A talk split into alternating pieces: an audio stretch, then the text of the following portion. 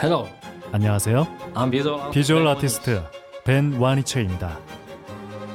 통증은 사라지고 예술은 남습니다. 두통, 치통, 생리통엔 한국인의 두통약 개보린 삼진제약 멀쩡한 의사들의 본격 재능 낭비 프로젝트 나는 의사다 시즌 4 보이는, 보이는 라디오입니다. 라디오입니다. 네. 세종 충남대 병원 소아과의 김민지 교수님 오셨습니다. 어서 오세요. 안녕하세요. 네. 오늘의 주제는 뭡니까? 오늘은 소아 천식에 대해서 이야기를 나눠볼 건데요. 음. 저는 제일 궁금한 게 아기들을 보면 가만히 있다가 기침을 해요. 그래서 아무렇지 않게 또 고- 놀아요. 근데 이 기침을 하는 걸 보면서 제가 기침을 하는 게 뭐 감기에 걸려서 저러는 건지 아니면 뭐 예를 들어서 뭐 목에 이물질이 걸려서 저러는 건지 아니면 뭐또 오늘 얘기할 주제는 뭐 천식이 있어서 그런 건지 구분하기가 너무 어려울 것 같거든요. 아이들이 기침을 하는 이유? 뭐 이런 거는 뭐가 있는 건가요? 기침은 우리 몸을 방어하는 되게 중요한 작용인데요. 외부에서 어떤 이물질이 들어왔을 네. 때 나의 기도로 들어가지 않고 뱉어내는 작용을 하게 됩니다. 음. 그러니까 사실 기침을 아예 못하는 게 큰 병이고요. 아. 기침을 잘 하는 거는 우리 몸의 중요한 능력인데요. 네. 정상적으로도 하루에 10번 이내의 기침은 할 수 있다고 되어 있어서 아. 이 기침 횟수가 증가하지 않으면 별로 걱정하지 않으셔도 됩니다. 어, 10번 이내는 정상이라는 말 되게 그거 셀 수는. 없잖아요. 그거를. 교과서에 그렇게 적혀 있을지 모르지만 자, 아홉 번, 뭐열 번이다 이제 이렇게 세, 세진 않으니까. 11번 이내 괜찮은 건가? 네. 피곤하십니다. 이런 그 부모가 갑자기. 오면. 그럼 뭐 되게 이제 뭐 침이 넘어가거나 뭐 먼지가 네. 쌓이거나 이랬을 때 네. 그냥 우리 어른들 기침하는 거랑 네. 똑같은 거죠. 살에 걸려도 할 수 있고요. 아. 네. 그 보니까 아기들이 가다듬기 기침이라는 음. 것도 한다던데 이건 네. 뭐예요? 뭐 이렇게 하는 기침을 아. 하는데요. 보통은 아기들보다는 초등학생 음. 친구들이 많이 오는 경우들이 있는데요.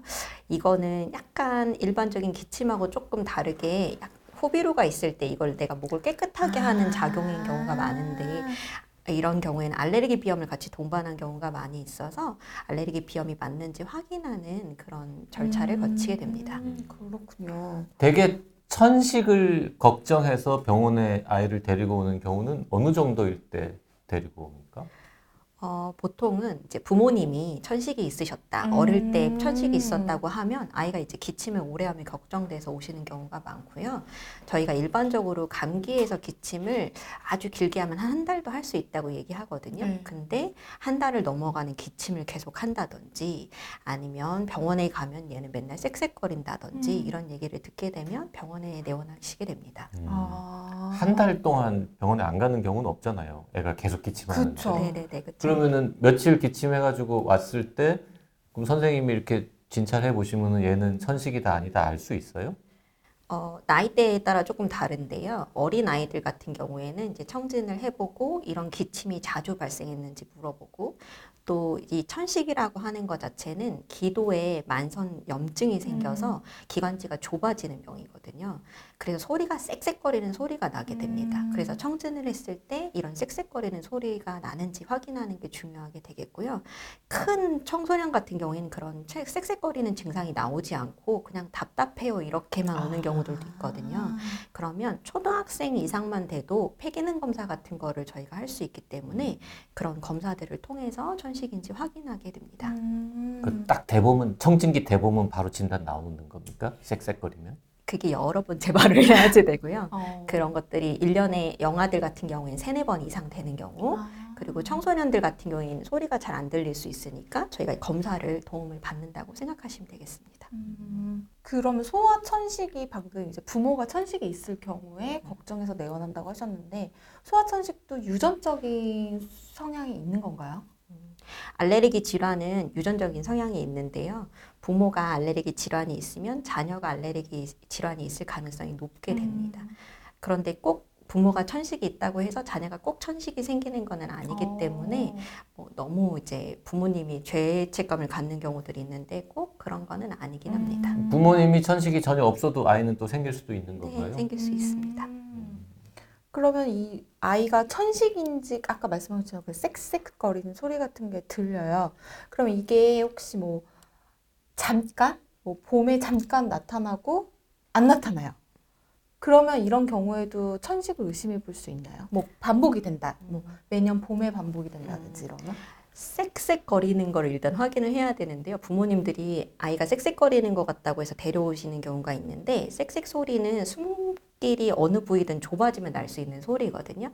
그러니까 아주 아가들 같으면 음. 코가 막혀도 그렇게 밖에선 들릴 수가 있어요. 아. 근데 밑에 청진을 해보면 밑에는 쌕쌕거리는 소리가 들리지 않는 경우들도 많기 때문에 실제로 쌕쌕거리는 게 맞는지를 소아청소년과 전문의 선생님한테 청진을 통해서 확인을 하는 게 좋겠고요.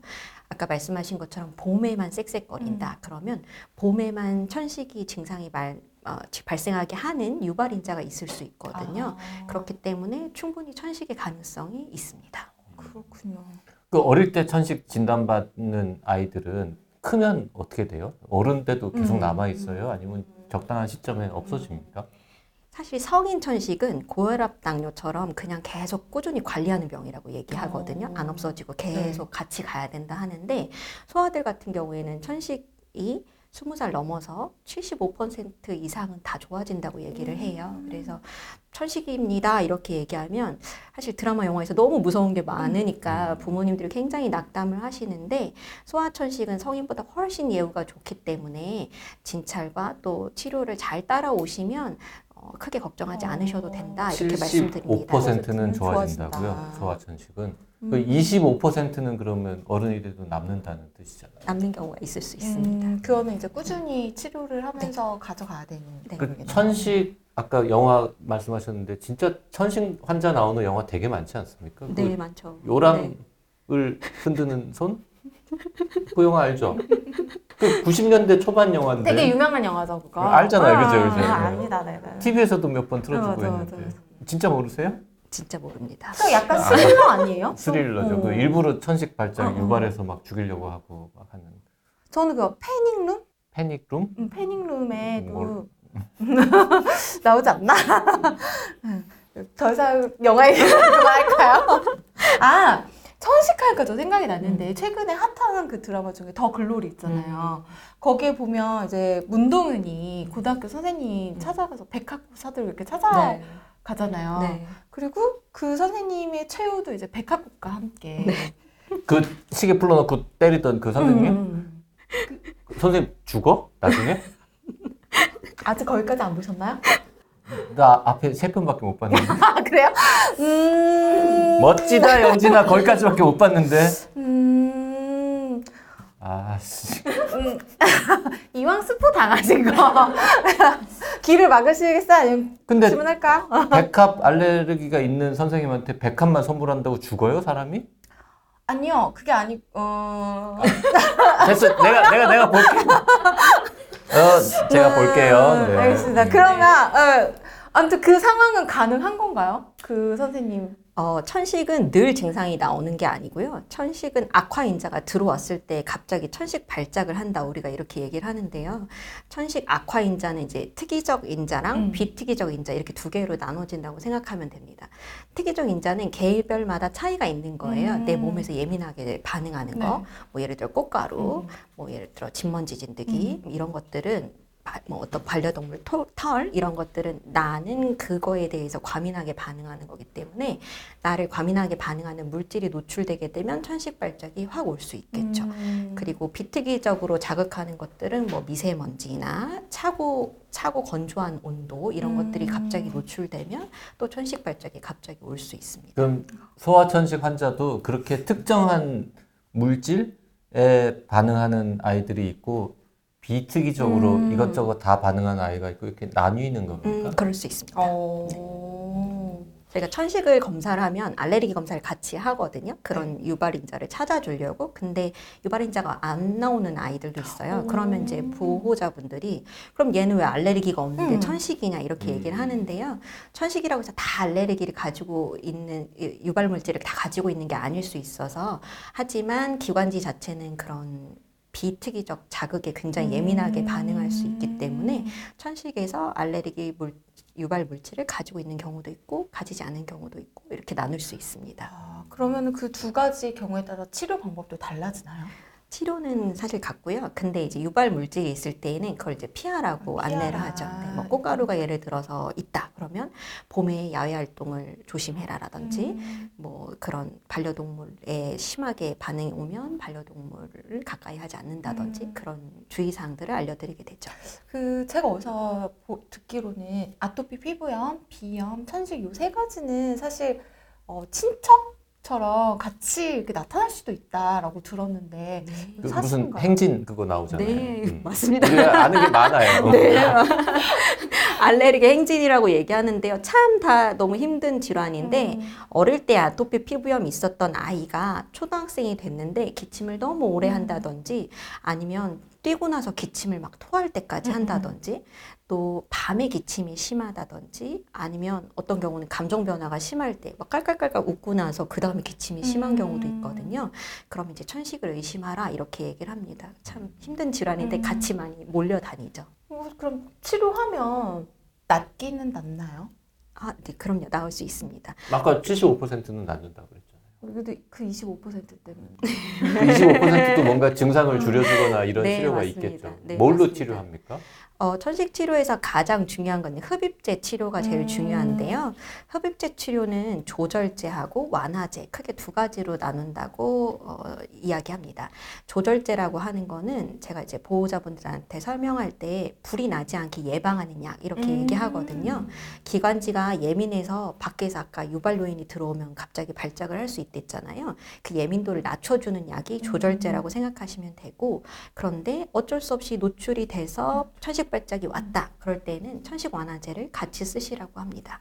그럼 그 흡입기를 두 개를 들고 다니는 겁니까? 환자들은?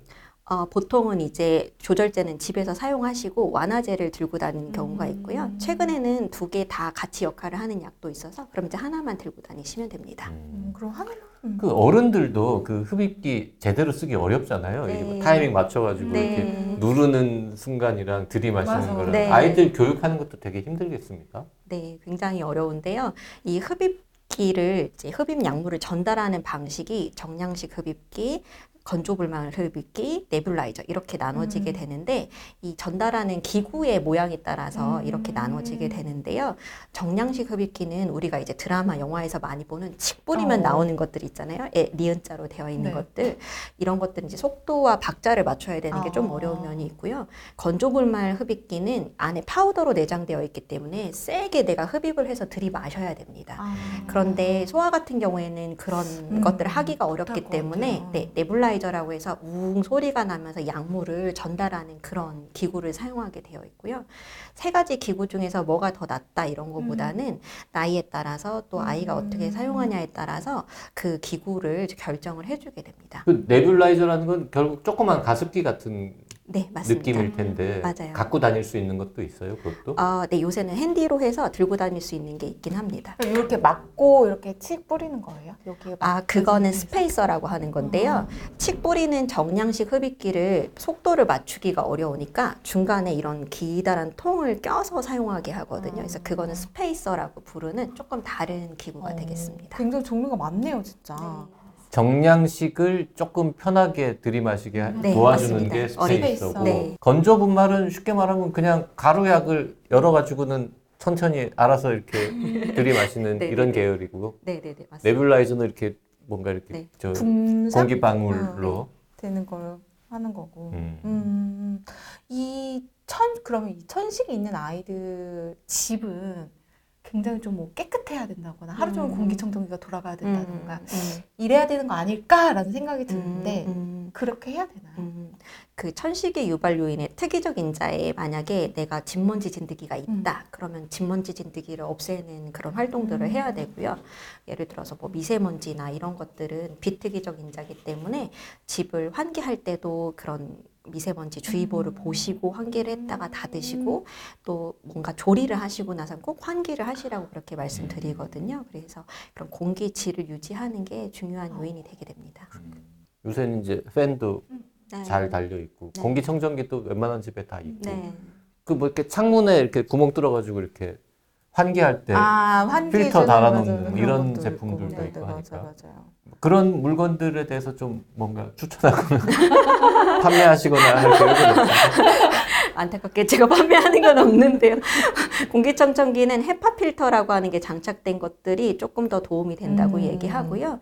근데 실제로 이제 뭐를 굽거나 한 요리를 하고 나면 공기청정기 자체만으로는 다 제거하기가 어렵다고 얘기를 해서 꼭 창문을 열어서 환기를 환기를 맞바람치게 하시고 그리고 공기청정기를 어. 하시는 게 필요합니다. 천식 아이가 천식이 심하면 집에서 고등어 같은 거 굽기 되게 부담스러울 것 같아요. 아, 고기도 그쵸. 못 네. 구워 먹을 거. 네네네. 굽는 거 자체가 어쨌든 그런 농도를, 음. 미세먼지 농도를 많이 높이긴 해서요. 하시고 나서 창문을 꼭 열어주시면 되겠습니다. 알겠습니다. 발달에도 혹시 영향을 미치나요? 음. 천식이? 음, 그 천식 약물 중에서 조절제랑 완화제가 있다고 했는데 그 조절제는 스테로이드를 함유하고 있습니다. 그런데 이제 워낙에 이제 걱정이 많으시잖아요. 맞아요. 근데 스테로이드는 먹는 걸로 섭취를 했을 때 일종의 그런 원치 않는 음. 부작용으로 성장에 영향을 줄 수도 있다 이렇게 알려져 있는데 흡입을 하는 경우에는 사실 영향을 미치는 게 굉장히 미미하고요. 음. 어떤 보고에 따르면 성인이 됐을 때 한 1cm 정도 어, 저하를 가져온다라고 되어 있는데 키. 네, 키 어, 성장에. 네. 근데 뭐 천식 자체는 생명을 위협할 수 있는 음. 질환이기 때문에 잘 치료를 하는 것이 오히려 얻는 것이 더 많다고 설명을 합니다. 아, 그렇군요. 천식 아이들한테는 운동에 대해서는 어떻게 조언을 해야 됩니까? 음. 우리 아이들은 뛰어놀수록 맞아, 건강한 맞아. 거잖아요. 음, 맞습니다. 천식이 이제 진단이 되면 운동을 안 시키는 경우들 굉장히 많으시는데요. 무서우셔서 천식 치료를 하는 이유는 남들이 하는 걸 다 해주게 하려고 하는 목적이 크거든요. 그래서 조절제를 평소에 잘 쓰시면서 운동을 잘 하는 게 오히려 폐기능 증진에도 어. 도움이 되고 아이들 체력 증진에도 도움이 되기 때문에 운동을 하라고 합니다. 다만 네.